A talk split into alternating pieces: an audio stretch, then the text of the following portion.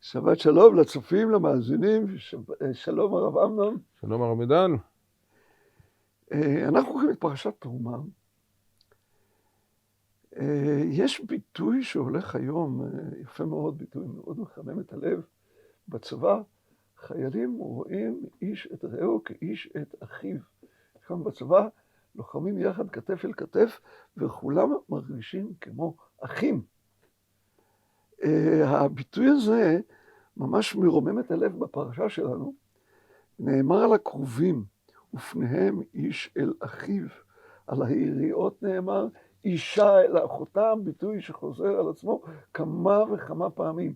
איש אל אחיו ואישה אל אחותה, כל כך מחמם את הלב בשעת המלחמה הזאת, ואני מבקש, הרב אמנון, תן לנו בו הסבר בפרשה.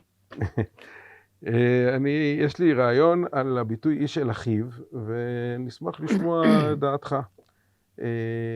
אין ספק שהביטוי הזה חוזר הרבה פעמים, ואני גם חושב ומזדהה עם מה שאתה אמרת, שיש בזה גם מסר מעבר לכלים של המשכן.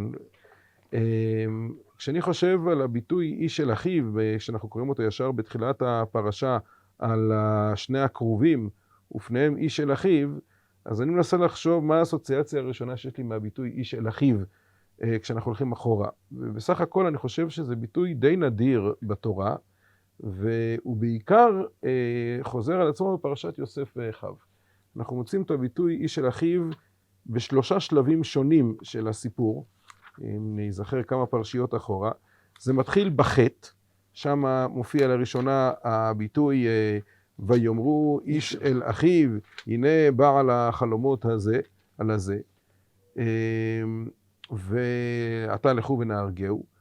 אבל אחר כך זה מופיע בשלב ההכרה בחטא, ההכאה על החטא, כאשר יוסף לוקח מהם את שמעון ואומר להם תביאו את אחיכם הקטון, אז פתאום נאמר ויאמרו איש אל אחיו, אבל אשמים אנחנו על אחינו אשר ראינו צרת נפשו בהתחננו עלינו. וכמה פסוקים אחר כך, ויאמר אל אחיו, הושב כספי וגם ממנה באמתחתי, ויצא ליבם ויחרדו איש אל אחיו לאמור, מה זאת עשה אלוהים לנו. זאת אומרת, הביטוי איש אל אחיו הוא ביטוי של חטא בפירוד בין, שני, בין האחים, והתשובה והתיקון, אבל, ויאמרו איש אל אחיו, אבל אשמים אנחנו על אחינו, ומה זאת עשה אלוהים לנו.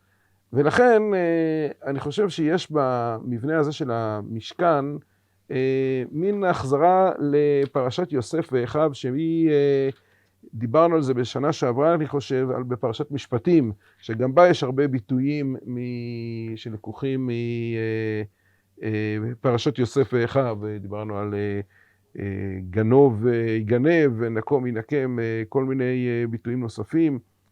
בור. וגונב איש ומוכרו ונמצא בידו. כן. ויש לנו, אם כן, כמו בפרשת משפטים, גם פרשת תרומה, למעשה רומזת לכך שהשראת השכינה שצפויה להופיע בפרשה הבאה, ונועדתי שמה לבני ישראל ונקדש בכבודי, ושכנתי בתוך בני ישראל והייתי להם לאלוהים, יש איזשהו תנאי בסיסי של אחדות בין עם ישראל, שבא לידי ביטוי גם בביטוי איש אל אחי ואישה אל אחותה שחוזר שוב ושוב בפרשה שלנו, וגם במבנה, כי אחד הדברים שמאפיינים את המבנה של כלי המשכן זה החיבור. על הכרובים, הם שני כרובים שונים, אבל הם עשויים מקשה אחת.